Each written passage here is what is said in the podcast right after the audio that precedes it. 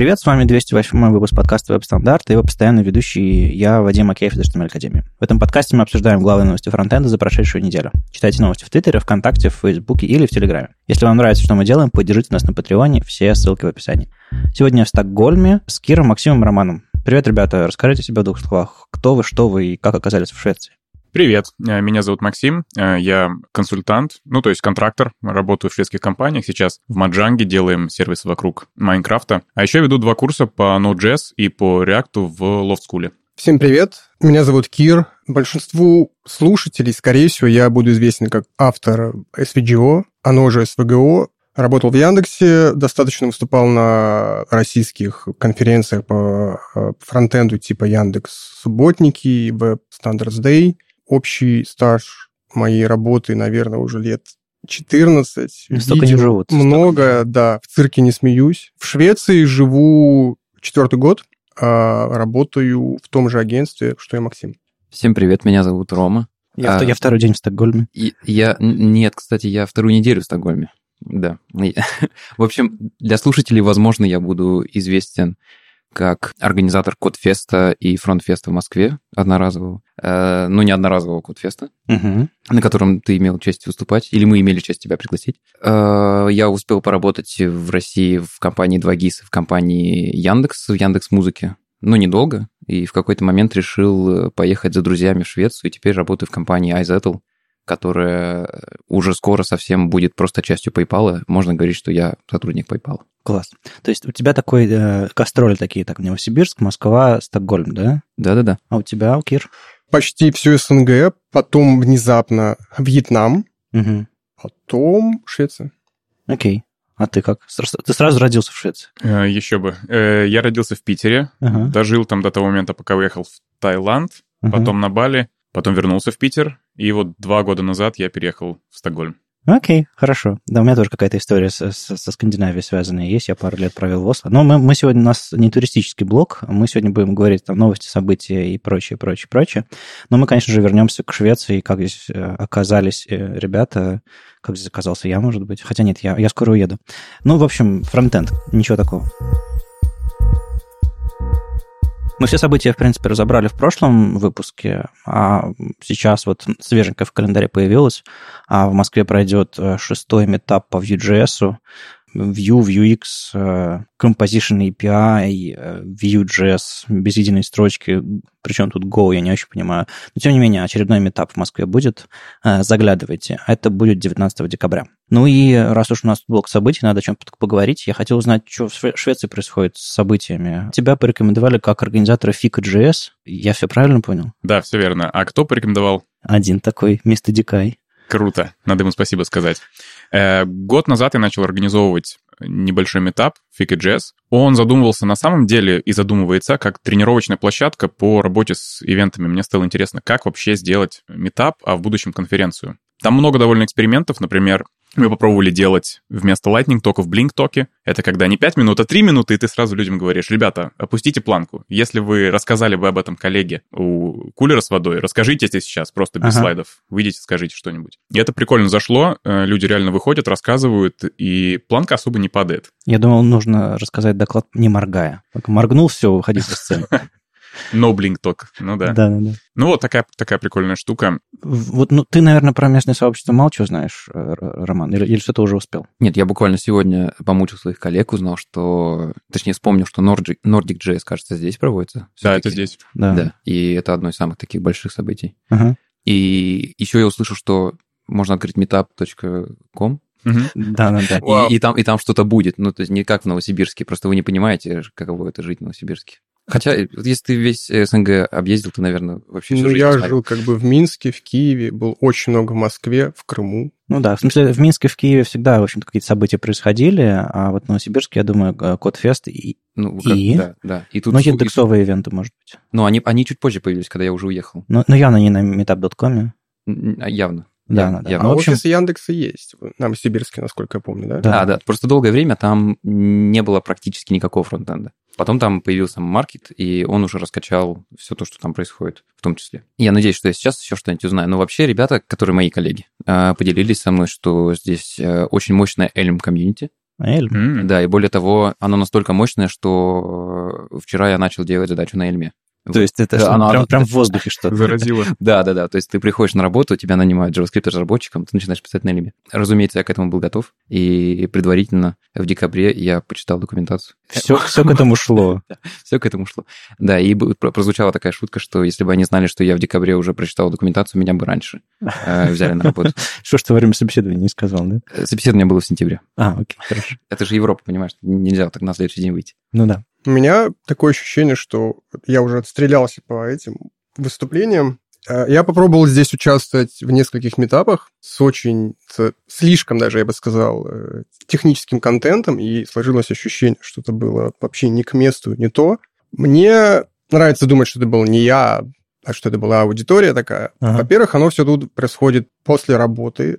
Формат организации такой, что ты как бы приходишь расслабиться и поесть. В принципе, ты отключаешь мозг. А я как бы человек простой, очень технически такой весь из себя. И я люблю рассказывать про всякую жесть там с кодом, с экзамплами всякими. Ага. Это, ну, воспринимается там в 6 вечера, там, после работы в пятницу очень плохо. Ну, то есть после И- того, как несколько человек упало в обморок на твоих докладах, а, я с тех пор э, сфокусировался на внутренних докладах. И, например, в моей э, компании, где я сейчас работаю, э, 200 фронтенд-разработчиков. окей. То есть это, в принципе, такой себе внутренний метап уже получается. Но я уверен в аудитории, я заранее знаю, что им это интересно. Мгм, Ну, мгм. иначе они как бы просто не приходят меня слушать. Поэтому вот у меня такой формат вот как бы свой Мгм. образовался, сам собой. Ну, все равно как бы большая, большая публика приходит. Какой там формат всех этих мероприятий? То есть там какие-то, не знаю, директор выступает или чисто технический э,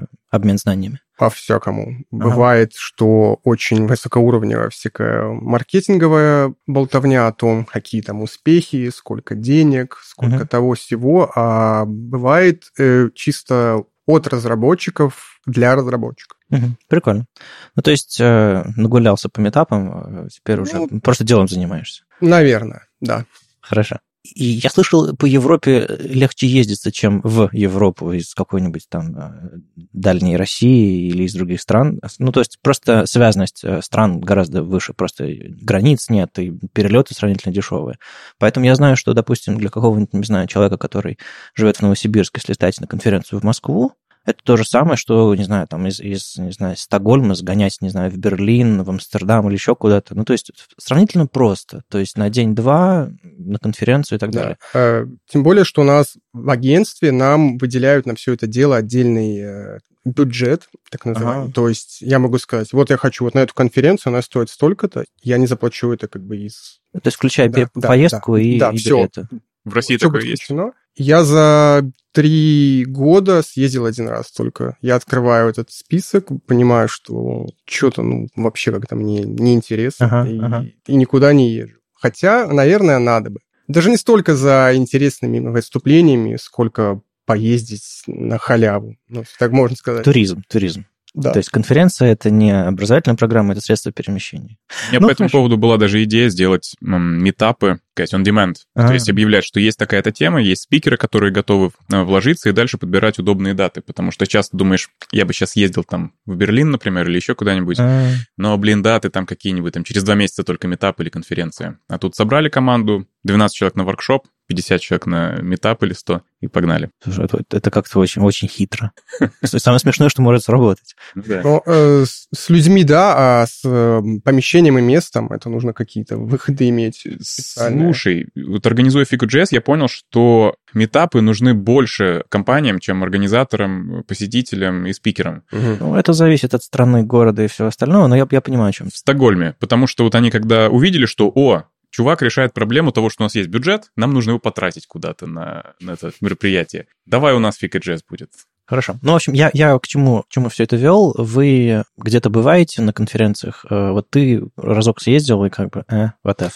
А, а ты как, за- за- заезжал за, за, за то время, пока здесь? Я обычно стараюсь комбинировать, например, последняя большая конференция, на которой я был, на которой я был только на э, автопатии, это была Nordic.js, а который на самом деле поехал, это был в Париже React Europe. Ага, Но туда да. я ехал знакомиться с командой, которая разрабатывала Battlefield, потому что мне предстояло там работать, и это как раз был хороший повод такого тимбилдинга, чтобы включиться в работу сразу. То есть совместил приятное с полезным. Ну, лично моя любимая конференция в этом году закончилась, вот это вот uh, CSS Conf Berlin, они в этом году сказали, это типа последняя конференция в этом формате, и типа вот, может быть, когда-нибудь мы вернемся, а может быть и нет. И я тоже подумал, а почему бы и нет? И вот на днях провел последнюю конференцию Web Standards Days в этом формате. А с чем связано, что оно закончилось? С ребятами с CSS.js Conf все понятно. Они это просто это они достигли такой, так, таких высот, что сами все выгорели, сломались и так далее, и круче уже нельзя было сделать. Ну или просто нужно было переизобретать формат. Но, насколько я знаю, они все очень сильно устали. А в моем случае я просто давно хотел 10, 10 лет спустя юбилейно в Минске возвращаемся, делаем 42-ю конференцию, я подумал, ну, случае удобнее закрыть и придумать какой-то новый формат, там полгодика спустя, наверное, не представится. Ну, вот, вот, вот и сделал. Но это так, к слову. Еще, а еще одна идея. Можете описать э, идеальную конференцию в вашем э, представлении? То есть конференцию, на которую... Ну, можно даже не, не про тематику докладов, а про сам формат. Типа сколько дней, сколько потоков, примерно на, на направлении тем, тематики, какие-то мероприятия вокруг, сами форматы докладов. Как-то так. Вот если бы я делал конференцию, или если бы я ехал на конференцию, она была бы такой. Я могу сказать, там должны быть какие-то активити вокруг самих выступлений. Например, это хорошо делают на Нордике, там помимо э, сцены с выступлениями есть э, куча всякой штуки побочной. В прошлый раз там была сауна, татухи били, куча всякой веселой дичи. Для сравнения, например, когда мы ездили на React Europe, там просто, ну, стандартный был кейтеринг, выносили еду покушать, но это не так весело. Uh-huh. Прикольно, когда есть повод для, для, для мингла, для того, чтобы пообщаться с людьми. Зависит от страны, во Франции там и так все общительные, поэтому не было большой проблемы. Я думаю, в Швеции, если бы там просто вот, пожалуйста, кофе, еда, то, в общем, люди бы ну, только да, и, да, потребляли. Да. Было похоже на какой-то симпозиум такой, да, да, типа, да. научный. Окей. А, я бы сказал, что конференция должна быть однодневная, причем начинаться не очень рано и заканчиваться не очень-то поздно.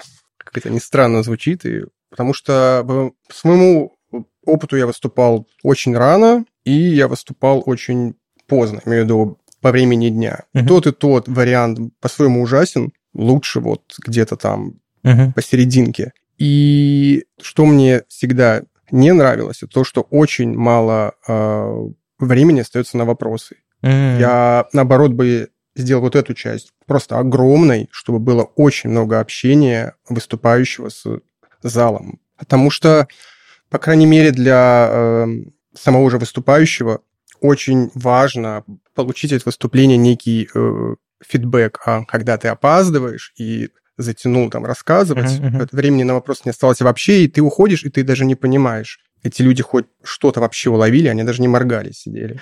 А когда у тебя есть много времени на вопросы, то на самом деле э, всплывают нюансы, о которых ты, может быть, там от волнения забыл рассказать, например. Ну, то есть для себя доклад это такая двусторонняя дорога. Да. То есть ты хочешь сразу же получать фидбэк. Если бы, то да, вот только так я бы делал. Окей, интересно. А ты что думаешь, как организатор Кодфеста? Ну, я уже бывший организатор Кодфеста. Это, то есть три с половиной хватило. Но мы очень долго думали про, про то, как это все поменять. И, кстати, мы увеличивали время mm. в, в, в последнем году между докладами, как раз чтобы побольше можно было и вопросов задать, и отдохнуть, потому что когда тебе нужно 10 минут на то, чтобы, простите, сходить в туалет, э, поговорить со спикером, а, причем не просто поговорить со спикером, а выставить очередь к нему, если это какой-то там э, очень интересный доклад, волнующий всех и так далее, потом сходить поесть, кофе взять и еще что-нибудь, ты опять опаздываешь на следующий доклад, и даже не можешь понять, а куда из 12 треков э, на какой идти, поэтому, конечно, время должно быть больше. А, так что с этим я полностью согласен. И в 8 утра, и в 9, и даже в 10, наверное, начинать не стоит, особенно если конференция двухдневная. Второй день максимально позже надо начинать по понятным причинам. Никто не выводит, не уж тем более спикеры, не, не те, кто, в общем, старались эту поездку раскрасить э, всеми красками в предыдущий вечер. Я бы, я бы добавил еще про идеальную конференцию. Условие такое э, сложно выполнимое на самом деле. Э, это отслушанные и отрепетированные выступления. У меня был опыт, когда я только собирался организовать первый, первую Fika.js, я смотрел, как вообще, как вообще это делается, как спикеры должны там что-то говорить, выглядеть. И я отсмотрел полностью все токи, включая э, Lightning токи с, э, высту- с конференции, реактовской конференции в Лас-Вегасе. Uh-huh. Год назад они как раз там презентовали хуки и долго объясняли, что это гораздо лучше классов. Классы, они непонятные совсем, хуки, они же вот очевидно как работают. Суть в том, что там было всего два хороших тока. Это был Дэн Абрамов, uh-huh. у него был очень хороший красивый и хорошо структурированный ток. И был еще чувак, тоже рассказ показывал демо, более-менее нормально у него было. Все остальные, они были просто жуткие. То есть там у кого-то просто непонятно было, о чем ток. Он просто хихикал и рассказывал про то, что а вот GraphQL э, без GraphQL и рассказывает про REST API. Еще был чувак, который начал с шутки. Говорит, вот мы в Лас-Вегасе, я заготовил шутку, но мне жена сказала, что не надо так шутить, поэтому шутить не буду. Я сразу выписал себе худший спикер и даже дальше смотреть не стал, я не знаю, чем у него ток. В общем, очень, очень важно, но это сложно выполнить, отслушать, например, как делает TED. У них по сколько там, 40-50 репетиций перед каждым выступлением идет. Я не ну, знаю, они TEDx. стоят там такие выглаженные, и уже скучно на них смотреть иногда. Ну, ну, ну да. Ну, да. вот мое, мое мнение, что это нужно не так, не 40 раз, но хотя бы разочек-два прогнать, чтобы не было неадекватности. Угу это, это все-таки стоит. Со стороны организаторов, вот я как организатор конференции, я со всеми докладчиками лично созванивался, и, и всех, если не лично, то через там э, людей, которые мне помогали, прогонял хотя бы один раз, лучше два раза. То есть первый сырой прогон, когда еще можно на него повлиять, второй, чтобы закрепить и просто какие-то ошибки исправить. Там бывают вот, косяки, да. которые легко вытягиваются в первый раз. Например, человек говорит э, громче, чем он просто текст рассказывает. Это фиксится да. просто один раз. Говори громко, все. Мы когда еще думали про форматы, например, мы приезжали в Москву э, с интервенцией от CodeFest а, назвали это FrontFest, и тогда решили, что для фронтендеров можно разбить все на несколько потоков, и эти потоки будут называться верстка, JavaScript и там что-нибудь еще, например или HTML, CSS, JavaScript. Разумеется, бесполезно абсолютно было деление, потому что, ну, слишком все уже давно как-то друг с другом перемешано, и практически нет никаких отдельных верстальщиков и отдельных... Ну, это, все, это все равно, что по алфавиту разделить спикеров. В одном, да. в одном, на одном потоке спикер на букву А, на втором на букву З, на третьем на букву Ю. И ты типа, а, ну да, естественно, я пойду на букву А. Чего? Да, да, я согласен. Потоки, вопрос. Это несколько потоков на одной конференции, то есть да. одновременно идут. Так да, и было, так и было. Да, у, нас, у нас еще потом были квартирники там же, и, и там же что-то еще было, я не помню. Какие-то просто круглые столы, где кто угодно мог писать, что, что хотел. Но я не про это. А потом была мысль а, о другом формате. А что, если будет хардкорный формат, где вот, например, могут и выступить, а, где, куда люди придут, и, например, можно там сделать чуть побольше секцию, подлиннее, подлиннее, в смысле не саму секцию, а сами доклады всем выдать. Mm-hmm. Или сказать, чтобы все пришли с компьютерами, чтобы вы прям пописали это, и они руками это все сами прочувствовали. А вторая часть — это, ну, стендапы. Ну, не в смысле, где вы рассказываете, что вы вчера сделали, а в смысле, как это обычно, ну, не знаю. Ну, полегче, полегче. 70% докладов, которые я слышал, это, как правило, а, какая-то плюс-минус интересная тема, но не чтобы такая прорывная. Никто не представляет новый фреймворк. И при этом можно немножко посмеяться, можно немножко, э, чтобы мозги э, отдохнули и так далее. Ну да, но мне на самом деле, меня жутко бесит потоки самого, потому что ты постоянно рвешься на части, если тебе чуть интереснее, чуть, чуть больше, чем один фреймворк. Ну а вот потоки именно по формату, по сложности, по всему остальному, это, это интересно, это способ, это такой более, более человечный способ вместить что-то в одну программу в течение одного дня, но и не делать два дня, потому что это гораздо, гораздо дороже все. Ладно, мы тут потихонечку сейчас организуем конференцию, если будем продолжать, надо, надо останавливаться, потому что в этом мире достаточно конференций. А я только одну, только что одну закрыл, хватит. Hardcore JS. Стендап.js тоже. Стендап.js, о, да. Давайте поговорим про новости. Тут было несколько статей, которые меня лично заинтересовали. Начнем, пожалуй, с MapML.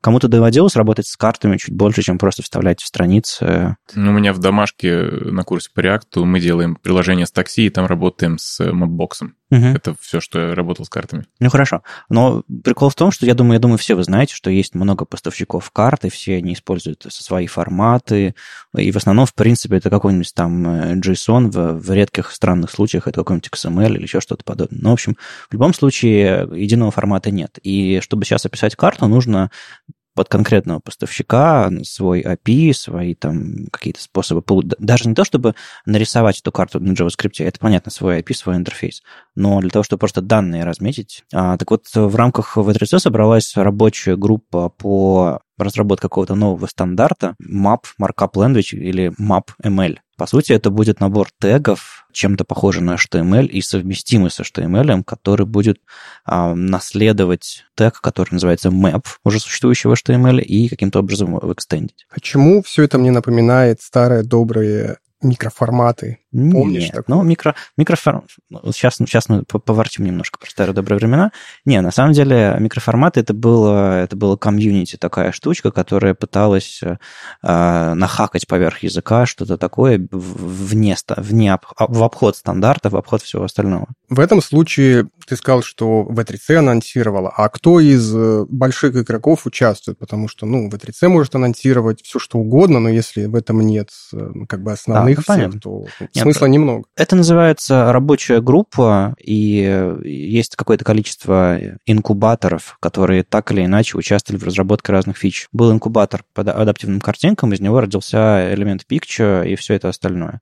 Были инкубаторы по другим технологиям, из которых э, мне сейчас сходу в голову ничего не приходит, но, но точно, точно это хоженая тропа по производству новых спек. И, собственно, собрались, и я полагаю, они будут привлекать крупные компании, которые, собственно, этим занимаются, все, все эти, все эти Google, Google карты, возможно, Яндексу будет интересно, возможно, кому-то еще, кто там, э, все эти OpenStreetMap. В общем, чего они пытаются сделать? Они пытаются сделать так, чтобы у этого все был какой-то формализованный способ разметки данных, чтобы его, он был совместим с HTML. То есть грубо говоря, там очень хорошая реплика есть, что как бы до, до появления тега видео, до, до появления спецификации SVG как таковой, вектор и видео, два таких интересных, ну, особенных формата представления данных, э, не существовали в вебе в принципе. Ну, то есть их, их можно было засунуть только через какие-то третьи, четвертые, пятые плагины. Та же самая история происходит сейчас с картами. То есть карта — это набор каких-то очень, очень понятных примитивов. То есть типа слой, данные, точка, метка, ну, вот эти вот всякие дополнительные данные. И, в принципе, это все довольно-таки легко, легко описывается в словаре. И мне очень нравится, что они пытаются использовать старые, старую основу, тег map. Естественно, его для другого придумали. Так, map area. Поднимите руку, кто помнит, что это такое. Хорошо. Мы только что выяснили возраст. Нет, ладно, не возраст. А, область интересов. Не знаю. Короче, на самом деле даже еще Tech Layer был когда-то в Netscape. А, зачем я это помню? Не знаю. Так вот, они тоже собираются его использовать, потому что в картах слои будут буквально Tech Layer. И это не кастомные теги какие-то из веб-компонентов, это вот конкретно а, такой над уровень, над, над, надстройка над HTML. Поскольку это надстройка над HTML, то принципы дизайна у него такие же, как у HTML, то есть обратная совместимость, приоритет пользователя над, над а, разработчиком и, соответственно, поддержка существующего контента, и они собираются работать со всеми существующими спецификациями, со всем остальным. Это огромный-огромный документ, декларация намерений, а, стартовать эту всю историю. А, у них уже есть какие-то черновики, документы и все остальное. Это очень много информации. И если вы хоть как-то имеете отношение к картографическим сервисам, ну, я допускаю, что вы, естественно, особо стандартами не интересовались, потому что, ну, как бы для вас карты и стандарты — это очень разные вещи. Так вот, если вы сейчас нас слышите, ну, вы читаете документ, возможно, это про вас. Возможно, эта штука нам позволит нам сделать совместимый формат данных для вообще всех картографических сервисов, потому что это, ну, распространенный паттерн в интернете. Мне кажется, это все немножко мечтательно, типа, а давайте-ка мы сделаем. Это очень грандиозно. Вам, вам как? Это выглядит логично?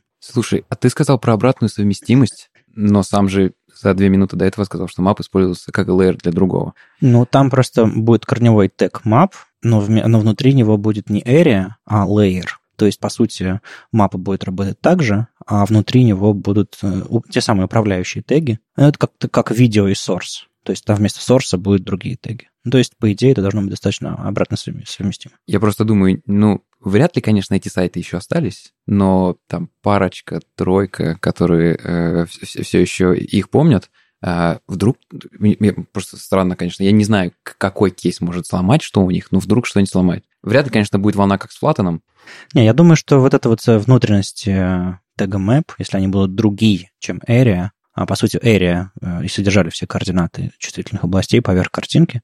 А, соответственно, ну да, проблем, проблем быть не должно. Но прикол в том, что они прям вот хотят, чтобы была реально фалбэк в виде картинки. С помощью нее там, с помощью мэпа размечаются данные поверх этой картинки, ну и дальше, соответственно, можно рисовать любые интерактивные области. Можно какие-то тайлы описывать, то есть там, там по-моему, тег тайл тоже предусмотрен. Ну, в общем, много-много-много всего интересного. Кажется, пора. Ну, не, ну не, сколько можно уже данных в JSON хранить? И каждый в своем формате, естественно. А это не будет сильно тяжелее э, в HTML вот это все держать? Э, ну, как сказать, не обязательно все это отправлять в HTML, можно это внешним документом описывать. Ну, то есть э, map ml какой-нибудь файл с данными вместо.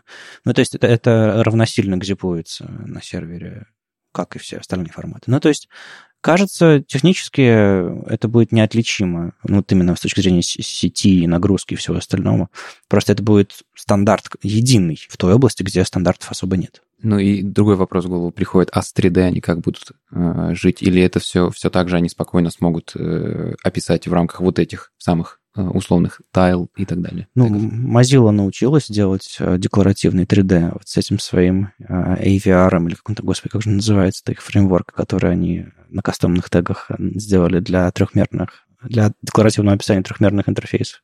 Но вот, видимо, эти смогут. Ну, не, не, мне кажется, что все примерно описывается в подобных терминах. Это достаточно гибкий способ. Ну, или все-таки они в конце ставят все в какой-нибудь iframe, и никто ничего не заметит. Ну да, тут главное, чтобы продумать э, формат и сделать что-то что общее всеми, все, всеми силами. Ну, то есть, реально, я никогда не чувствовал боли этой, э, и нет у меня такого ощущения, что типа назрело, вот когда, если не сейчас и так далее. Ну, просто потому что я картами не занимаюсь.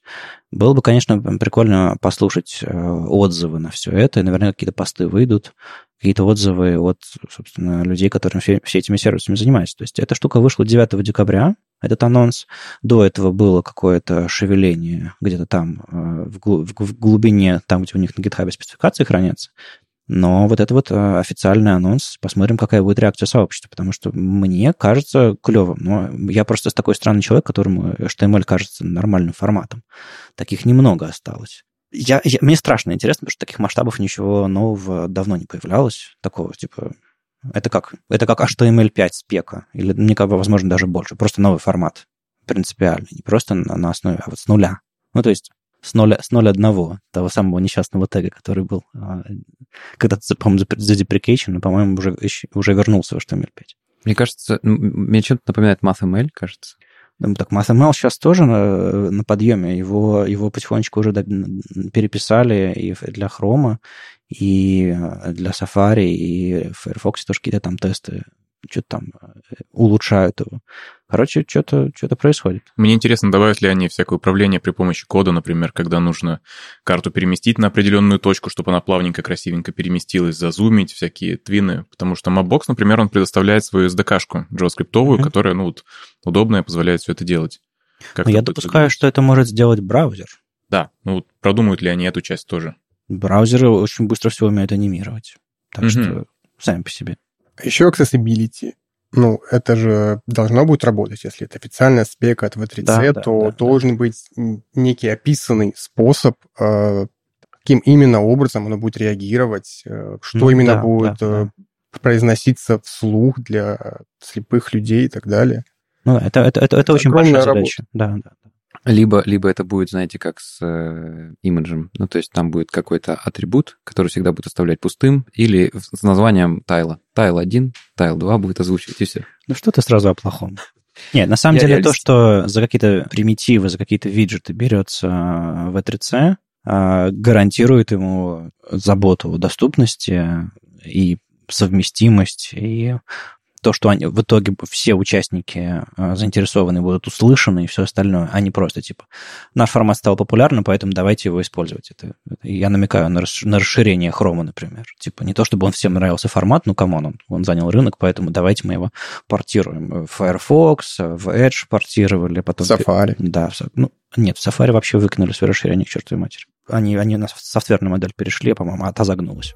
Это отдельная грустная история.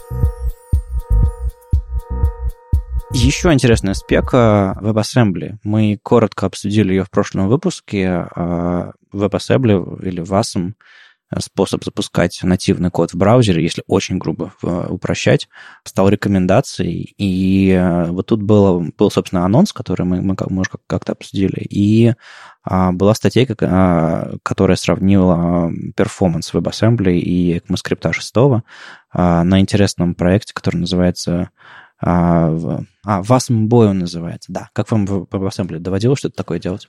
Доводилось мне и руками, и в авторежиме по типу там M-скриптом всякие. Uh-huh. А, ну, могу сказать, что я лично не очень верю во все эти возгласы и заявления о том, что вот WebAssembly убьет JavaScript. А, наконец-то разработчики смогут писать веб на нормальном языке, а не на JavaScript. Uh-huh. Rust, Go, Scala, ну, что угодно. Но я таким людям обычно отвечаю, типа, окей, а как, как в Расте с домом работать? Вот, да.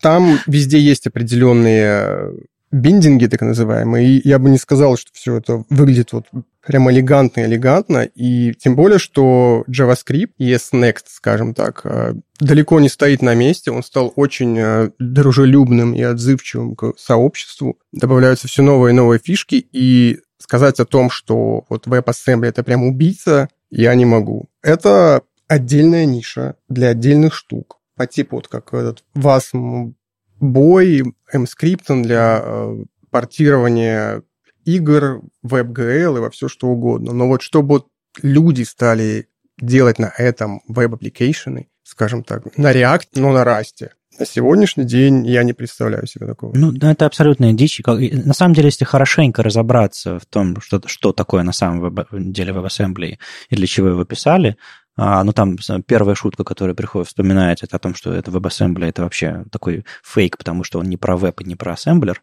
Ну, в смысле, название вообще абсолютно не о том. Другое дело, что а, на самом деле задача у него больше, чем просто запускаться в браузер. По-моему, а, у этой, у этой штуки задача быть а, универсальным форматом. Да, и я уже даже пробовал WebAssembly в ноде, сервер-сайт. Оно все работает. Оно, опять же, для сугубо специфических задач, оно как минимум будет медленнее. Во-вторых, V8, он тоже не стоит на месте. И все вот эти преимущества очень низкоуровневые WebAssembly, это работа с памятью, и поскольку вы сказали, что вот эта переменная, она вот строго integer, а оно типа быстрее в итоге, V8 это все уже учится все больше и больше предиктить, этот mm-hmm. разрыв на самом деле уменьшается. Поэтому вот все вот этой вот войны, там, кто убийца, кто жертва, ну, на самом деле не должно быть. Это все для разных вещей, для разных целей. Ну, об этом э, это длиннющая статья, прям каких-то чудовищных размеров. Я где-то половину прочитал, потом стал прокручивать, потому что я, я больше не смог. Но это очень подробная, подробная, собственно, попытка сравнить, а, как а, а с чем? WebAssembler с, с ECMAScript нативным. Mm. Да. Там ECMAScript не простой, а он еще через э, этот Closure Compiler гугловским оптимизирован, который дает еще дополнительный boost, потому что он, он его там, выстраивает и так оптимизирует, что он еще быстрее запускается, чем, чем просто так, допустим, там, с Uglify, например. Просто про то, что упомянул Кир, про то, что Predictive э, Optimization, например, появился, насколько я знаю, в TurboFan е, и да, интерпретатор да, Ignition. Да. И то есть, ну вот что с чем сравнивают, я поэтому спросил. Нет, сравнивают, сравнивают естественно, V8 э, и подготовленный для него еще, еще дополнительно Clojure компайлером код. И в итоге получается, что там вот эта вот обещанная условная 30% э, скорость э, WebAssembly по сравнению с ECMAScript преимущество в 30%, оно иногда доходит, не знаю, до 40% в каких-то пиковых случаях, а иногда там, не знаю, и на 1%, и 20%, и там 10%. Ну, то есть очень сильно отличается в зависимости от того, там, десктоп, мобильный и, и вообще какие возможности там аппаратные используются. То есть простой вывод, который из этого можно сделать, что JavaScript за последние годы настолько ускорился, что уже введение такого нативного, нативной скорости, оно не, не дает каких-то чудовищных преимуществ, прям, прям вот невероятных. Но все-таки я вижу, что это можно будет использовать одновременно, ну, как бы в одном аппликейшене. Что-то написано так, что-то написано сяк. А зависит все очень сильно от задачи. WebAssembly хорош в любом случае во всякой математике, низкоуровневой, да, да, всякие да. молотилки, циклы огромные по там миллионным РМ и так далее, и так далее. Вот это все лучше, ну, наверное, будет уносить вот в эти веб-воркеры под WebAssembly. Ну да, то есть какие-то там э, нейронные штуки, да. какое-то там обучение, анализ, анализ данных и, и прочее, все это, естественно, а, делать, во-первых, уже на существующих а, решениях, написанных на других языках, то есть чтобы портировать и переписывать что-то или, не дай боже, конвертировать во что-то. А тут получается, что можно а, для этого оптимальный формат использовать. Формат, мало того, что уже хороший, так еще и который планирует развиваться там многопоточно и так далее, и так далее. Более того, э, усилиями Mozilla в том же Расте уже есть целая экосистема вокруг WebAssembly. У них mm. там свой что-то типа веб-пака, то есть свой весь вот pipeline от тестов до сборки, до оптимизации и так далее. Mozilla вообще очень сильно топит за WebAssembly, и в частности в случае Rust. Да. Не могу сказать, что это прям вот единственный путь, но вот как э, платформа WebAssembly, она просто отличная. А что там дальше, Rust или не Rust, это уже ну, будет... У меня есть несколько наивный вопрос по поводу WebAssembly. Это такой промежуточный формат, для которого есть свой интерпретатор, по сути. Вот для JavaScript есть Ignition, да, для да. WebAssembly есть его интерпретатор.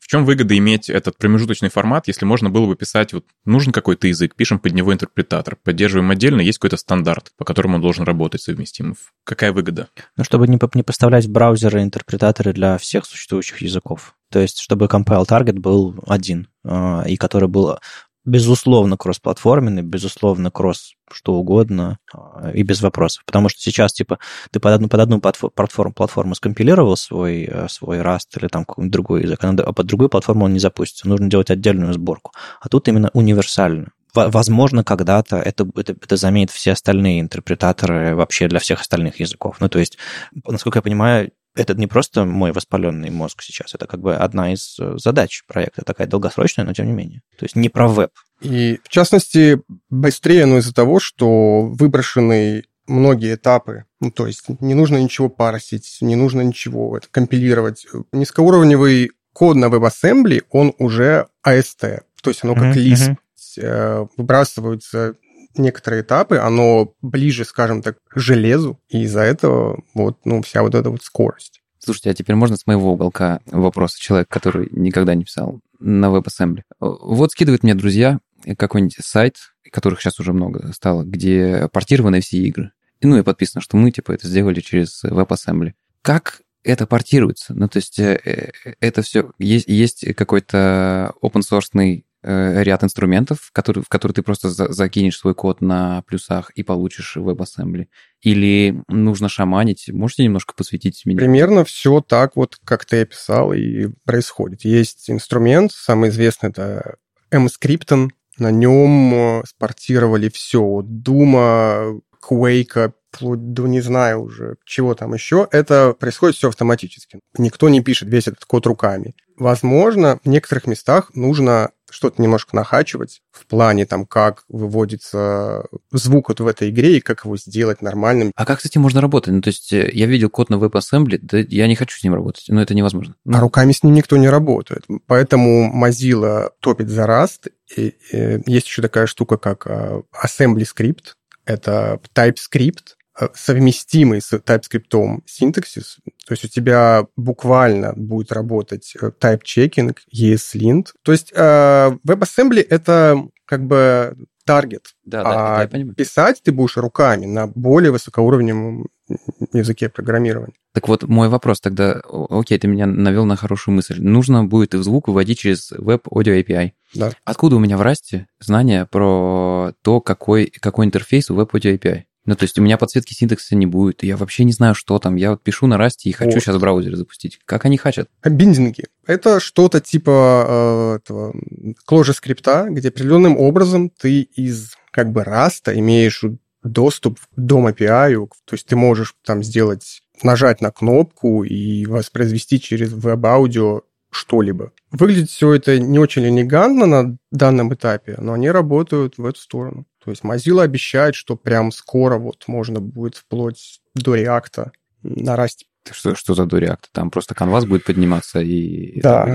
А. Я надеюсь, что однажды все будет рендериться не в HTML с дом моделью и так далее, а все идет вот как оно ушло в играх в этот э, GL, в Canvas, и что наконец-то наступит э, свобода в плане вывода чего-то на экран без опасений, что там дом медленный, что CSS там еще какой-то. Ну, Ну, и на- сейчас другие опасения расскажешь. нак- Наконец-то, наконец-то э, создание сайтов уйдет в нормальный компьютер сайенс, да, то есть Вот, да. там все эти, все эти люди, все эти журналисты недоученные а, не смогут а, э, прийти Ну, во фронтенд и заниматься созданием интерфейсов. Ну, новые абстракции, и в конце концов это будет выглядеть, опять же, в виде HTML, CSS. Ну, может быть, Так мы сделаем С- круг. да. Но в целом ты не про добавление, а про убирание говоришь, чтобы дом вымер. Не, ну пусть остается в виде фоллбека там для accessibility. Есть Accessibility Object Model, и там она вроде бы все, все, все решит. То есть там, по идее, этот дом Тем более. может быть любым. Ой, какое-то дистопическое будущее.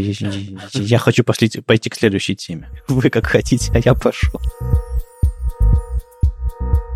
Как вам э, докер для фронтендера? Статейка Але- Алексея Авдеева. По сути, это расшифровка доклада а, с а, фронтенд конфа, на которой он... это первая часть расшифровки доклада, доклада, на которой он, собственно, пытается сказать, окей, фронтендер, вам потенциально может быть полезен докер. Я, я сразу признаюсь, у меня, я ни разу в жизни не пользовался докером, потому что у меня как бы особо задача поднимать у себя окружение какое-нибудь или наоборот э, отдавать кому-то окружение на бэк э, не было очень-очень давно. Это два единственных use cases для, для докера адекватных. Используете ли вы вообще? В работе я использую докер очень активно, вплоть до того, что в VS Code у меня на VS Code в докер-контейнер поднимаете?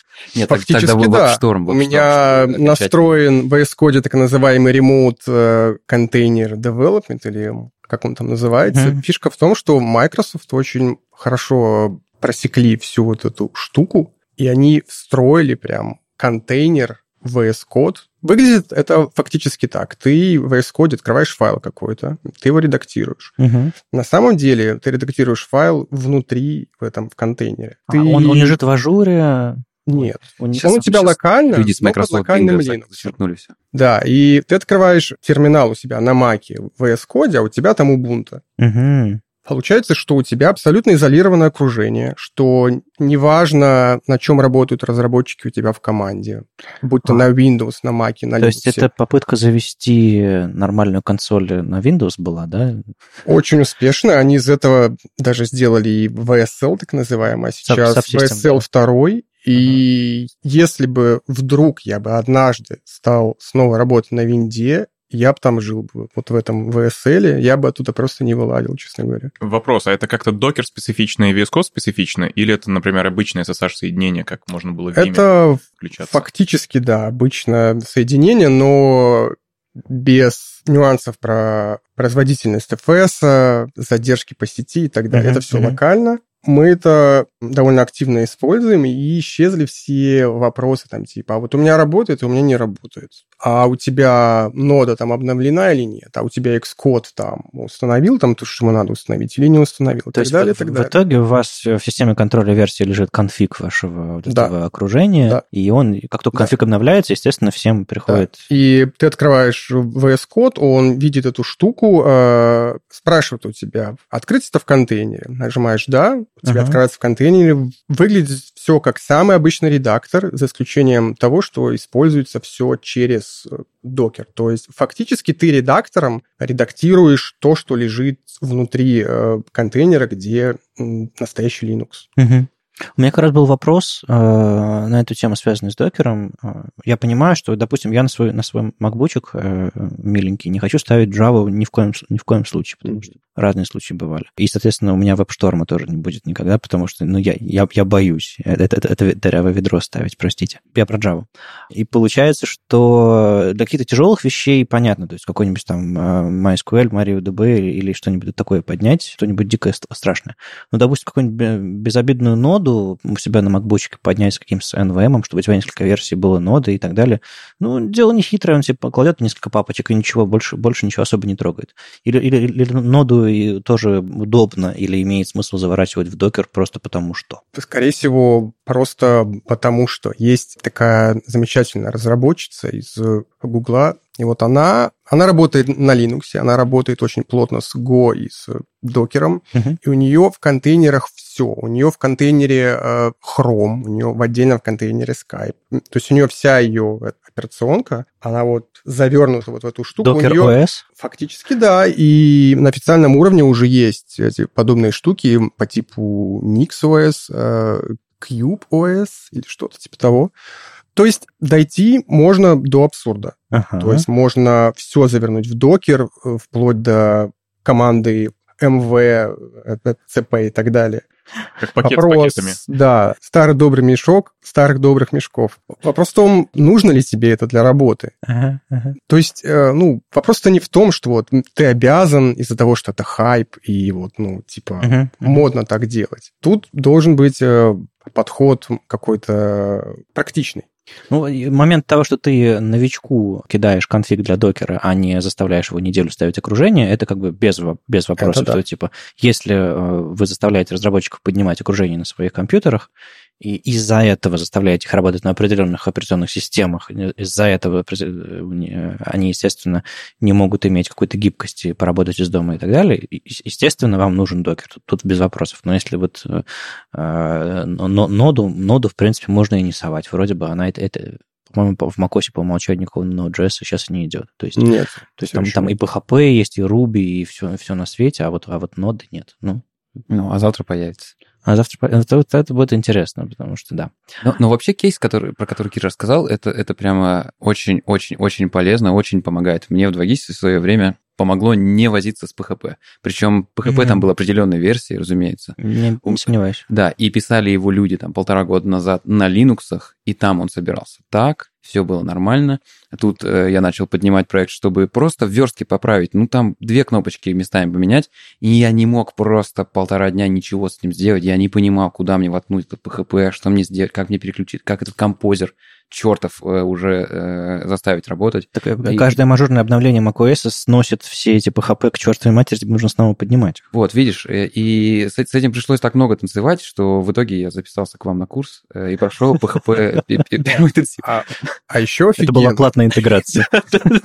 А еще офигенно, это когда у тебя бэкэндеры, они тоже в теме, и они тебе дают имидж с настроенным бэкэндом, и ты у себя локально воспроизводишь фактически вот продакшн. То есть у тебя настоящий API, это не какое-то там Мгм. замоканное что-то. Этот образ может ходить за данными куда-то еще сам. То есть, Да. ага, Ну да. да. То есть ты абсолютно полноценно воспроизводишь окружение. круто, круто, круто. У нас сейчас также примерно сделано. У нас и э, микросервисы все они в докере, их можно локально поставить, и будет API-шка. И, э, как сказать, штука, против которой мы интегрируем наш фронтенд, она на Django написана, она тоже в своем докере болтается. По поводу э, того, зачем ноду пихать в докер, еще одна есть такая штука NodeGIP, NodeGIP, Мгм. с- которая бинари собирает. Вот с ней могут быть приколы на разных системах. Ну, знаете, вот, вот у нас сейчас э, в интенсивах академии мы на втором уровне э, верстки учим людей автоматизации. То есть у них появляется Node.js, Package.json и все это дела. И мы тут такие все сидим на макбуках, у нас все работает. Как только люди ставят себе на винду, у них папка названа кириллицей, в папке название папки пробел, она лежит где-то на- на- слишком глубоко на файловой системе, взрыв, ни черта не работает. У людей, не знаю, седьмая винда, вин- винда восьмая, не десятая, они используют одну консоль, другую консоль, у них одни настройки, третьи настройки, э, э, язык э, операционной системы русский, английский, и каждый из этих штук выстреливает и ломается по-своему в, в этой комбинации. Я сейчас сижу и думаю, а что делать-то? Может быть, все-таки им, им, им докеры завести? VSL им надо попробовать, но это только на, на десятке. Да, да. да. И вот реально с VSL на винде можно жить. Вот прям Ну, даже просто- не страдать. Просто вот у нас задача такая, что типа у людей, в принципе, любо, любая современная операционная система, ну, плюс-минус современная, и они должны иметь возможность поднять себе а, вот эту вот а, автоматизацию на, на- ноде. И в минимальное количество шагов, потому что они, в принципе, еще новички. Сделать из себя VSL не вариант. Может быть, с докером будет проще? Я не знаю, каким образом и как там ровно-неровно он устанавливается на Windows 7 без VSL, но в любом случае это должно быть лучше, чем какие-нибудь э, танцы с э, цигвином и прочим. Не, мы им говорим, прочим. скачайте с, node, э, с node.js.com э, или org э, себе установщик next, next, next, и у вас все заработает, а по факту нет. То есть, типа, какой-нибудь, какой-нибудь, какой-нибудь Node SAS пакет не собирается, ну, хоть ты тресни. Да. Почему? Не знаем. Нам показывают скриншоты, логи, мы такие, хрен его знает, что здесь происходит. А вот потому что бинарники, ноутгип внутри, который да, все да, ломает. Да. Я, я знаю эту фразу ноутгип, она очень часто мелькает на скриншотах. Потому что Node SAS написан не на JavaScript, а, по-моему, на C++, и чтобы оно работало в ноде, этот модуль э, собирается пост-инсталлом. Да, вот ты вот написал да, вот yarn install, и он его прям пытается сделать. А, кстати, некоторые и пакеты хранят, может. некоторые пакеты хранят прекомпилированные бинарники да, и просто и скачивают. скачивают по, да. Вот, вот почему нода так не делает? Иногда не получается. Кажется, мне тоже придется поводиться с докером. Так получилось.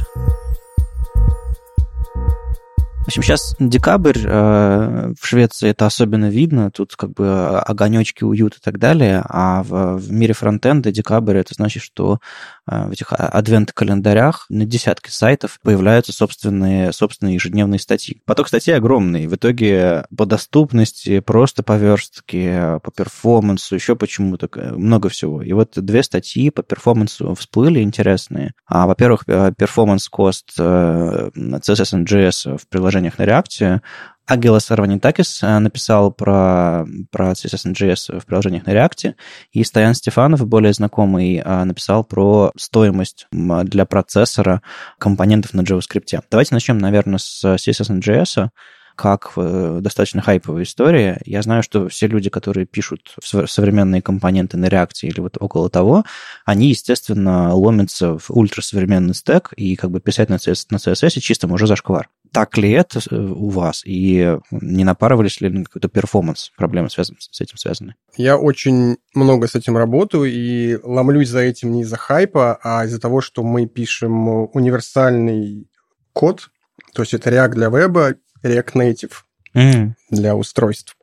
И в React Native CSS, слава богу, нет. Слава богу, из-за того, что они не попытались его интерпретировать, как-то вкорячить, там, намотать его сбоку изолентой. Ну, потому что это было очень странно делать. Да, и, на, на нативном уровне да, рисовать. И фактически все, что у тебя есть вот э, в виде универсального API для установки неких э, стилей, это старые добрые inline стили, так называемые. Uh-huh. И, в частности, для нас это единственный выход. Но я э, вижу, что даже исключительно для веба сейчас это хайп, это модно и так далее. И э, статьи вот как это, они в чем-то верны. Они показывают, что, эй, мол, вы чего вообще? CSS оттачивался много лет, он производительный и так далее, там отдельные эти слои для отрисовки, для вычисления и так далее, а вы тут вот в React Runtime засовываете все вычисления на свете, и все это в рантайме.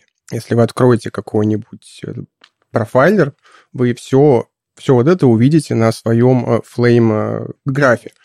Это верно, но авторы статей как это забывают упомянуть преимущество CSS в JS с точки зрения использования. То есть производительный, да, но очевидно, что ты что-то потеряешь на этом. А, какие-то там сумме миллисекунды, в сумме на твоем аппликейшене. Но если не секунды, мы говорим не про а, не Core i5, а Если про как бы бутылочное горлышко в твоем аппликейшене это CSS в JS, ну, скорее всего, ты что-то не так написал. Ну, да, пожалуй. Вот. А удобство использования. То есть нельзя э, сравнивать э, голые как бы бенчмарки, говорить, вот это хорошо, вот это плохо. Нужно учитывать еще и остальные все факторы. Угу. И в частности, решение типа React Motion, например, это когда ты делаешь анимацию не через э, CSS э, transition, а в React через runtime какой-то стейт у тебя анимируется, и он тупую рендерится, вот эти вот FPS.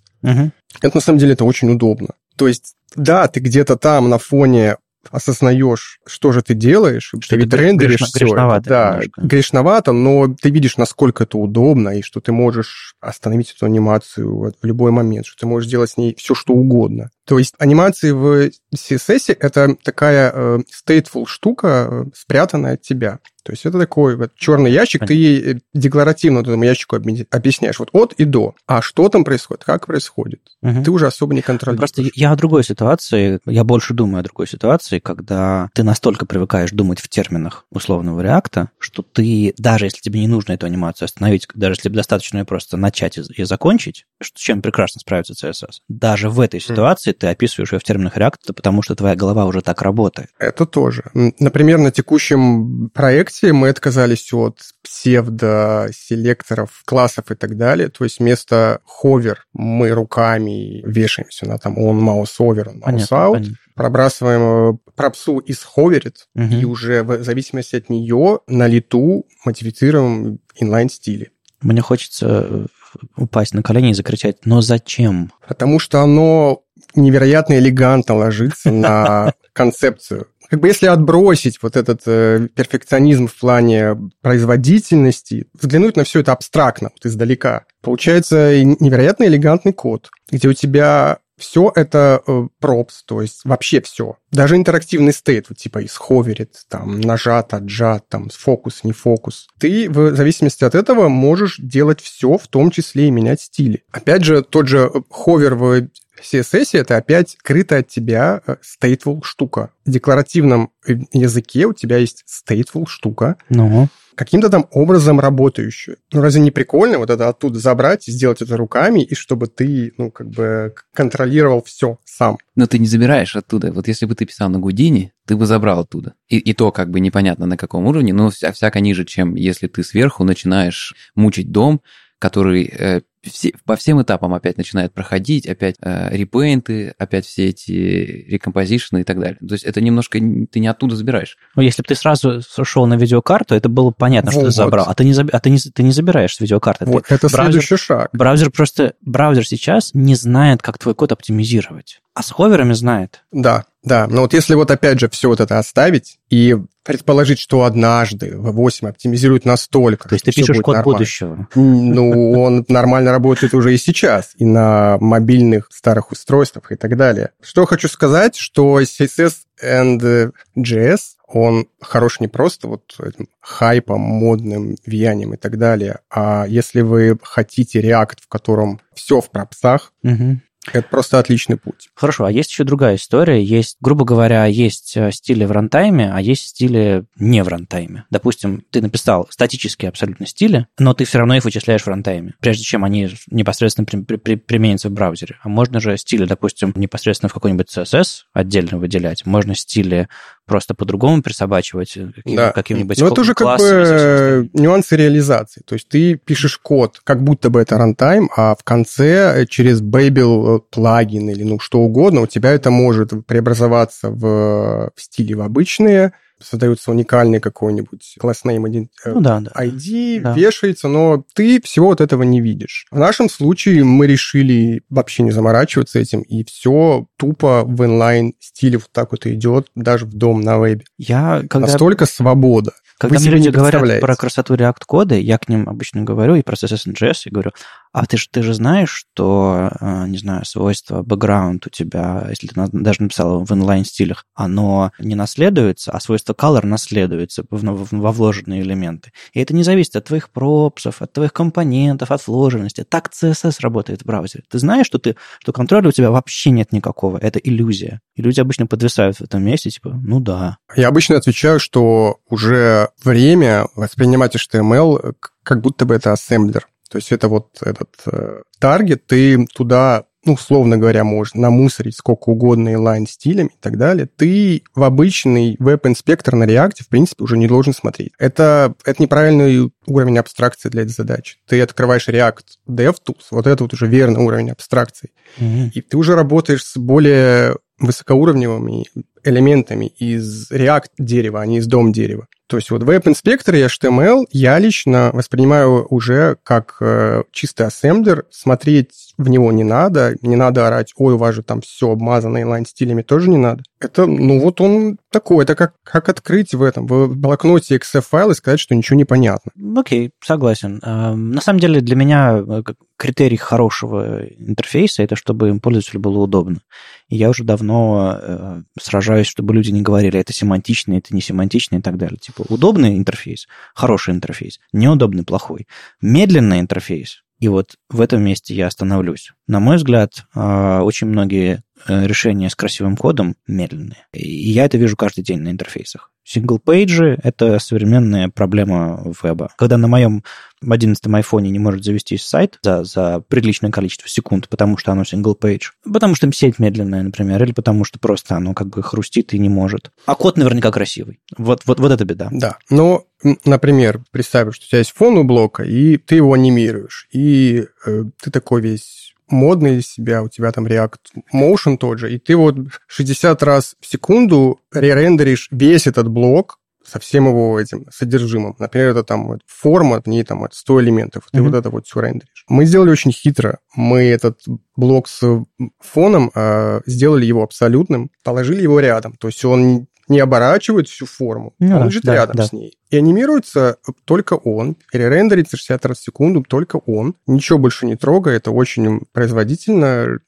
60 FPS. Это потому, что вы э, знаете, как работает э, ассемблер в браузере, а если бы э, вы пришли исключительно с реакторским бэкграундом, а, вы бы ну, такого сделать не смогли. Ну, в принципе, да. Если вы так называемый реактор-разработчик, и до этого, ну, как бы мало что знали про DOM, HTML, CSS, и, и самое важное, вы не понимаете, почему сейчас оно выглядит так, то есть на чем оно основано. Вы не видите весь вот этот путь эволюции. Ну, наверное, не стоит вестись тогда на хайп и новомодные всякие штуки. Скорее всего, до туда не дойдут, уже будет плохо на этапе перед этим. Я хотел добавить две вещи по поводу абстракции, согласиться с Киром, что э, при разработке важен правильный уровень абстракции и про правильность кода. Например, если посмотреть на методы JavaScript, которые считались медленными даже пускай год назад, до последних uh-huh, обновлений в интерпретаторе и в исполняющей части, сейчас они уже не такие медленные. И если вы использовали эти методы в своем коде, это не значит, что код был неправильный. Это все-таки говорит о том, что неправильно были реализованы эти методы на тот момент. Не, я помню всякие техники, как, как писать JavaScript код, чтобы он сразу был быстрый. Люди до сих пор считают, что CSS-селекторы могут быть медленными. Нет, они уже не могут быть медленными. Их так оптимизировали, что написать медленный CSS-селектор практически невозможно. С JavaScript не так все, написать медленный JavaScript легко, а, но многие вещи, которые считались антипаттернами, уже такими не являются, например. И но... второй момент, что многие вещи, которые сначала реализуются в user space, интерфейсе, вот такие подходы типа CSS NGS и так далее, они, в принципе, имеют шанс в будущем прийти уже в браузер, как это было, например, с флешом по сути, HTML5, mm. который, по сути, является таким духовным... И конфаст ты имеешь в виду? Да, духовным наследником. Ну, согласен, но те же самые гриды пришли из Silverlight, прости господи. Длинная дорога была, но тем не менее. А флексбоксы пришли из, из, из, из, из интерфейса Firefox. И это все к тому, что нужно выбирать некую вот середину для себя между производительностью, на которую ты согласен, и между элегантностью кода. То есть если ты любишь писать обратный while loop, потому что он быстрее, чем for HTML map, ну, это одно дело. А если ты как бы соглашаешься, ну, окей, вот у меня вот лучше выглядит код, а все вот это я отдаю на V8, ну, однажды они это оптимизируют, то появляется очень много новых э, перспектив и целых э, концепций, но это требует принятия вот этого нового способа мыслить. Ну, на самом деле, автор этой статьи не говорит, что типа CSS.js плохо, вот вам линейка по рукам, э, вернитесь, пишите на BEM. Он просто дает там четыре совета, пишите, типа, не, не оверкомпозируйте, пытайтесь писать статические компоненты, не надо везде динамически генерировать, рендеры избегайте и э, подумайте про Zero Runtime э, решения, которые с самого начала не обязательно запускать ваш CSS э, каждый раз, когда ваше приложение инициализируется. Ну, Оно есть, может приходить готовым уже. По сути, это что-то типа «не стреляйте себе в ногу». В четырех главах. Да. Ну окей, Давайте все-таки вспомним, где мы, что мы. Я вот в Швеции. Я приехал в Стокгольм э, проездом из, из Минска в Прагу э, просто потому что. А вы здесь что делаете? Мы в самом начале чуть-чуть поняли. Мне здесь, в принципе, нравится. Мне здесь нравится бывать. Я даже пару раз подумывал, вот, вот если бы я мог бы сюда, не знаю, когда-нибудь переехать, здесь поработать, а говорю, что я пару лет провел в Осло, мне там было скучновато, и когда там все начало заканчиваться, я подумал, типа, что мне делать в Осло, посмотрел по сторонам, понял, что работать там особо негде, на мой взгляд. Лично для меня тогда было. У меня еще были завязки сильные на русскоязычный рынок, на котором, по сути, я деврелом был. Поэтому для меня смысла не было. Я просто вернулся в Питер, там доработал последние полгода, и компания Opera закончилась для меня. Что здесь можно делать фронтендеру? И почему лично вы здесь оказались? Вот такие два больших вопроса. Просто расскажите там по очереди. Я сюда переехал два года назад. По сути, случайно меня пригласил друг пройти здесь собеседование и поработал какое-то время сначала в стартапе, потом быстро ушел в DICE и сейчас перешел в Mojang. Но это такие, на самом деле, три не очень типичных нанимателя здесь. Я думаю, самый большой это Klarna и Spotify на шведском рынке. Угу. В основном туда требуются разрабы. Окей, то есть для себя это было почему бы и нет? То есть это По сути, да, я не какое-то серьезное решение. Не стремился в Швецию, просто why not? Ага, Мне ага. а потом просто понравилось, втянулся. Окей, а перечисленные компании, они примерно чем занимаются? Это собственные продукты, ну, Spotify понятно. Да, это все продуктовые компании. Klarna — это... Сейчас они называются банком. Это банк же, на самом деле, да? Да, это уже официально банк. С Это что-то типа вот уровня необычности Тинькова по сравнению с Сбербанком, но в скандинавском стиле. А как же этот банк называется, господи, э, французский-то, или не французский, европейский? Не про револют? Э, Нет, не револют, другой. N- Домик. N26? N26, да. Ну, То есть модный современный айтишный продукт. Круто. Э, Ну, в такой компании интересно работать, конечно, я Ну, понимаю. Я в ней работаю. А вот что ты так хорошо рассказываешь. А минусы какие? Минусы в Да. целом в Швеции или... Да не, ну я, я, я шучу. Я больше про то, э, есть ли здесь какие-нибудь мировые гиганты. А Вот э, Spotify можно назвать мировой компанией. Вот эти вот банки, видимо, они выходят потихоньку на Европу.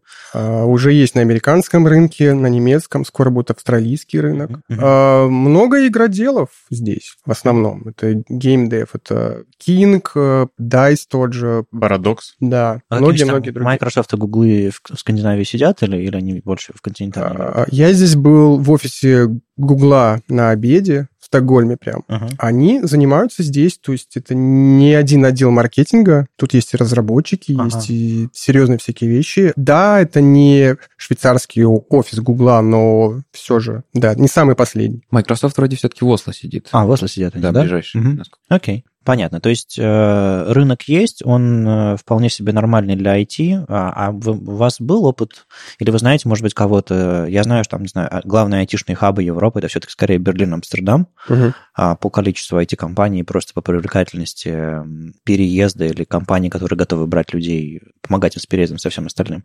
А Где в этом ряду лежит э, тот же самый Стокгольм? Он насколько комфортный по сравнению, или насколько проще здесь найти работу по сравнению, не знаю, с Берлином, Амстердамом, например? Могу от тебя сказать, что здесь в целом уровень э, требований к разработчикам необычайно низкий. Мгм. То есть необычайно настолько низкий, Типа что... голодный рынок? Да, что ты вот э, видел React на Ютубе, умеешь слова на английском составлять в, во что-то осмысленное, ты уже можешь сюда ехать, я не шучу. I can have this job. Да. Окей. То есть э, порог входа необычайно низкий. Шведский язык, в принципе, не обязательно учить. Да, это был, было бы лучше, если бы ты бы его там выучил за несколько лет, но это не как в той же Германии, например, где, ну, более или менее это Ну необходимо да, тебе да. для жизни. Там, здесь, общ- там общество тебе да, э, здесь четко ставит границы. Здесь э, граница есть, но не настолько жестко. Я вот уже здесь э, четвертый год, по-шведски знаю, я не знаю, слов, наверное, пять. И мне, в принципе, неплохо живется. Но опять же, это я. Я не особо э, социализирующийся человек. Мне достаточно иметь там нескольких людей вокруг меня. Не, ну, я- в жизни. Тем, боль- тем больше я рад, что ты пришел в подкаст. Э, Да, это на самом деле редкость увидеть меня в этом офисе даже нашего агентства, если честно.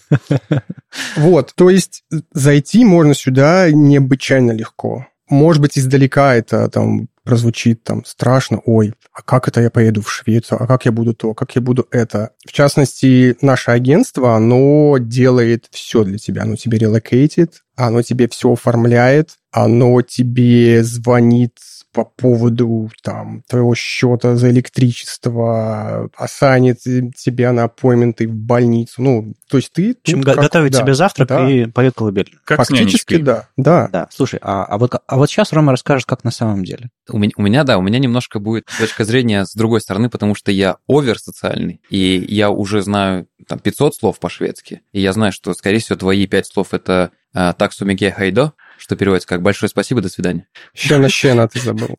Что-что еще?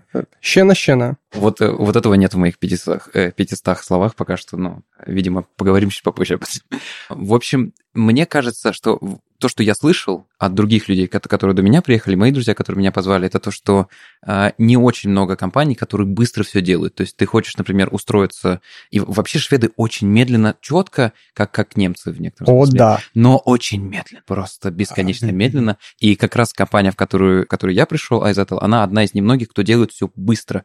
Настолько быстро. вс- Всего полгода. да? А, Нет, в том-то и дело, что полгода это обычно, а у меня все за месяц, вообще все. Ага. Ну, Вот, вот я практически- поэтому удивился. Я, когда звал тебя, э, мне сказали, что типа ты собирался переезжать, и я помню, и что вот тоже я об этом уже, говорил. Я думаю, ну я же недавно его видел, так ты же еще не пере... Я уже переехал. Чего? Да, да, да, да, все, в том-то и дело. Как раз вот моя компания одна из тех, которая, как я понял, сравнительно быстро все, все делает. Да, вообще из того, что я увидел за эти три э, года с хвостиком, большинство русскоязычных людей просто ломает в первые месяцы в шесть здесь, на работе особенно. В плане темпа работы. Мы привыкли работать как бы производительно, для души. Ну, это фигачить. Ну, ну мы-то этого не замечаем. Ну, Ну, мы работаем, мы работаем. да. Но по местным меркам это просто как Соник. Ну, то есть ты должен замедлиться раз в 10, э, должен э, научиться ходить на эм, митинги о других митингах, должен любить фику и так далее. Ну, э, происходит, да, такое вот принятие, и почти все вот в первые там, вот месяцев 6 очень много жалуются. Опять же, я с удовольствием при- прихожу в 9 и ухожу в 5 и Ага. играю дома на фортепиано, понимаете? Ну, то есть я тут подумал, что... э, слышали, может быть, вы, точнее, читали в Твиттере, э, шутка это была, что э, вот уе- уехать за границу – это выйти из зоны комфорта. Вот иду я по Европе и думаю, а, а я, оказывается, в зоне комфорта-то никогда и не жил, вот она где. Да, Ну, но могу еще от себя сказать, что я на самом деле сюда уехал э, практически исключительно из-за того, что у меня э, семья и ребенок.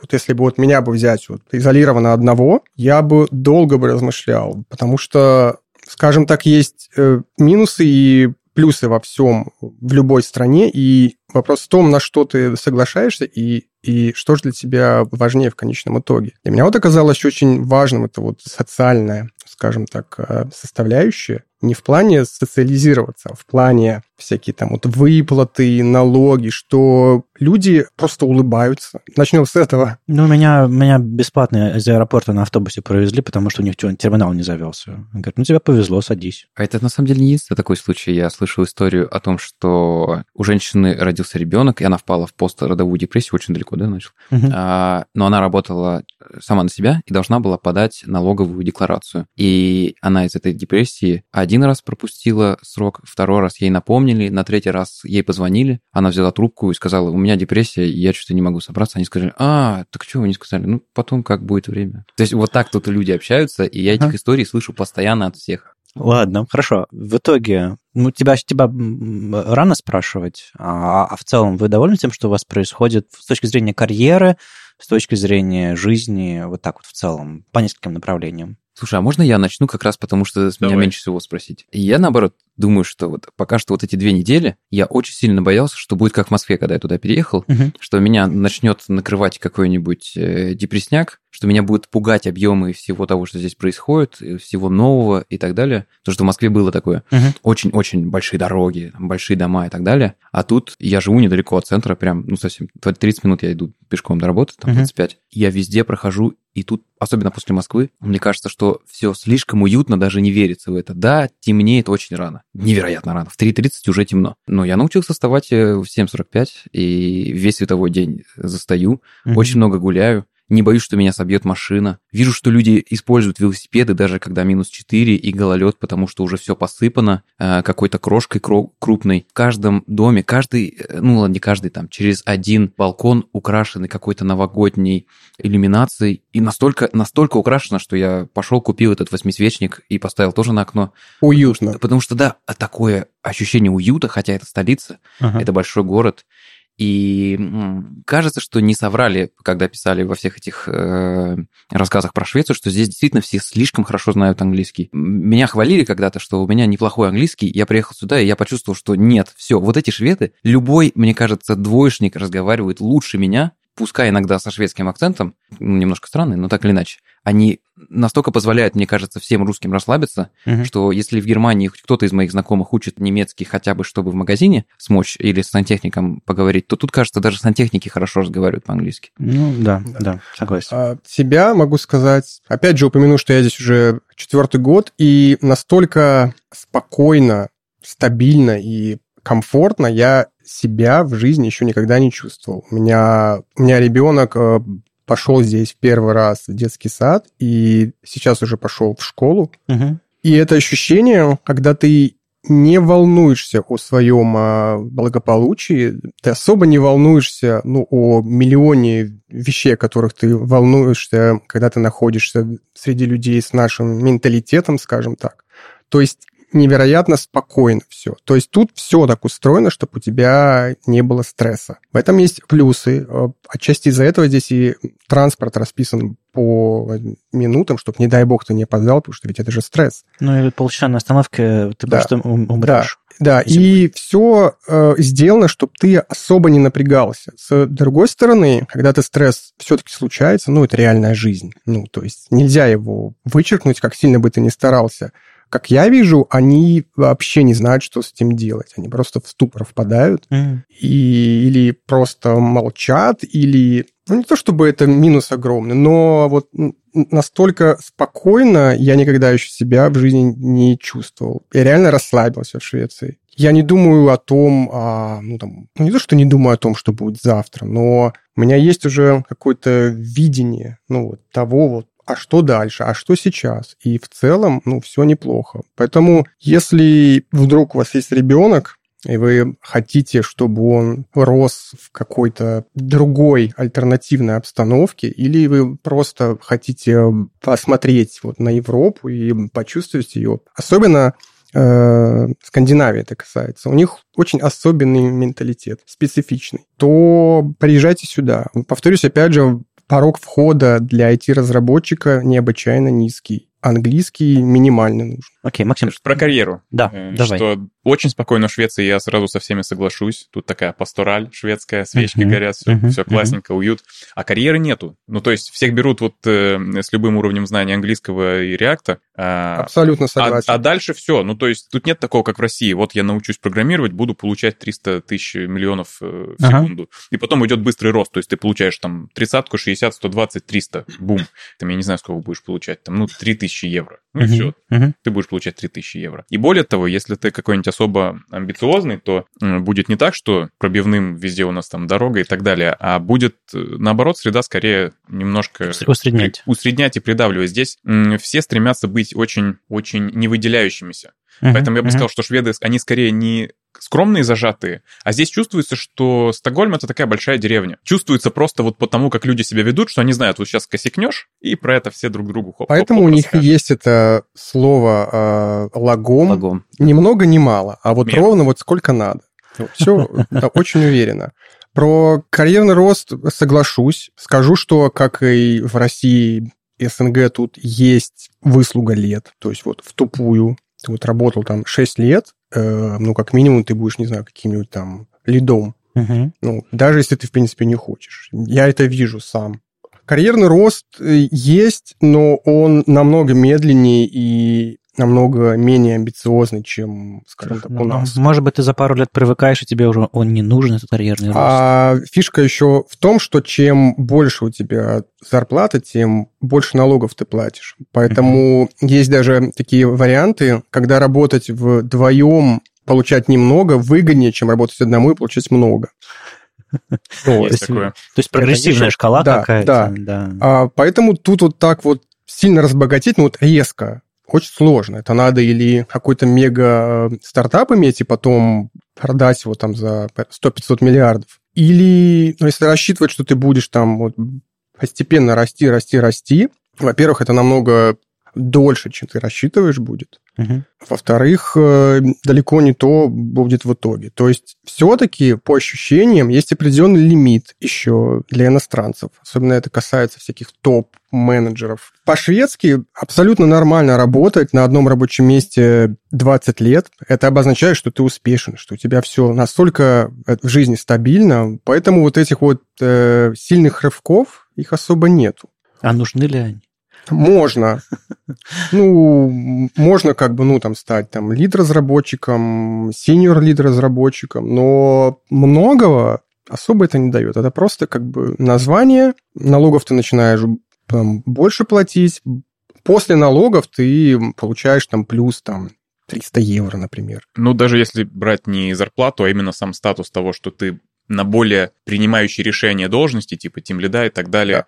Ты не так там много будешь принимать, потому что здесь очень важен консенсус. А, вот, да. У Насколько них я тут заметил, на митингах даже они не для того, чтобы принять решение, а для того, чтобы все согласились. для того, чтобы размазать это решение на всех. Это Да. называется это, э, коллективная ответственность. Они это просто обожают. ну, то Социализм, есть, э, это никогда на митинге никто не поднимет руку и скажет, а, типа, это, я решил, все будет вот так. Мгм. Они будут или просто молчать, пока э, кто-то не заговорит, чаще всего иностранец, чаще всего я.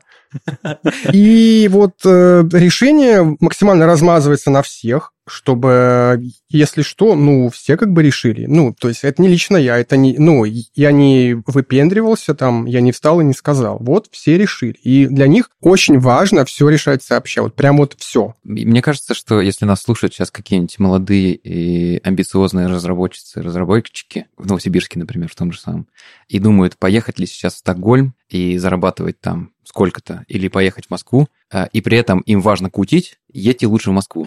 То есть здесь вы не сможете развернуться на какой-то невероятный уровень, а, получать э, бесконечности денег и при этом а, платить чуть-чуть за аренду, Да. чуть-чуть за еду там и так далее. Или за вас компания будет платить за, за все это. Нет, в Стокгольме будет так, что вы за все будете платить очень много, налогов будете видеть, что вы платите очень много, за жилье Да, будете отдавать видно. бесконечность. По сравнению с Москвой, я, я в жизни таких цен за жилье не видел, Мгм. но она, конечно, типа удивительная квартира, просто волшебная. Тут нет плохих квартир, мне кажется. Но э, надо понимать, что если ты хочешь э, вот какую-то развязную жизнь, то э, разработчикам ты сможешь э, много получать. Да, в России, пожалуйста. В Европе э, разработчики это уже не выдающиеся люди. Это люди, как и все остальные люди. Соглашусь и скажу, что за деньгами сюда, ну, лучше не ехать. Это немножко не та страна. Тут просто благополучие, оно распределено по-другому. То есть ты, ты в каком-то условной Москве ты получаешь все свое благополучие в основном в конвертируемой валюте. Да. А здесь ты получаешь большую, ну, какую-то, не знаю, половину своего благополучия именно социальным Да. благополучием. Да, разные, разными услугами. Да. Например, у ребенка сад бесплатный, школа бесплатная, стоматолог до каких-то там лет До тоже 18 вроде, или до бесплатный, 20 еще. медицина детям тоже вся бесплатная. Ну, То есть посчитайте, сколько вы денег сэкономите по местным ценам, сколько стоит Да, медицина, да, и понимаете, да. что ваша зарплата, в принципе, Поэтому, э, пожив здесь, могу сказать, что ну, сумма твоей зарплаты не настолько важна. Мгм. Более важно это, насколько ты хорошо устроился в плане жилья, на работе и так далее. И за вот этим вот надо сюда ехать, за э, стабильностью, уютом и так далее. Детишечек растить. Да. Тут еще можно заметить, что, насколько я вижу, в Швеции, в принципе, есть такая направленность на приглашение людей, которые будут работать здесь из других стран, поэтому если человек едет с женой или даже просто с подругой, то подруга тоже получает визу. То есть даже не жена, просто подруга. Ну, да. Ну и наоборот, да, друг. По поводу оформления всяких вот этих, немножко упомяну, что здесь все устроено так, что вы сюда приезжаете, трудоустраиваетесь, вам дают э, временный вид на жительство на два года. А потом, Потом вы его- медленное... Да, э, в течение вот этих двух лет вы привязаны к вашему работодателю. То есть у вас на вот этой вот карточке резидентской прямо вот так и написано, где именно вы работаете. Не дай бог вы оттуда уйдете, вам надо будет все менять, эту карточку. переоформлять. Да, проходят эти э, два года, вы отвязываетесь от работодателя, ну, то есть э, технически. Мгм. Получаете еще одну такую, еще на два года. Вот это где я сегодня. Угу.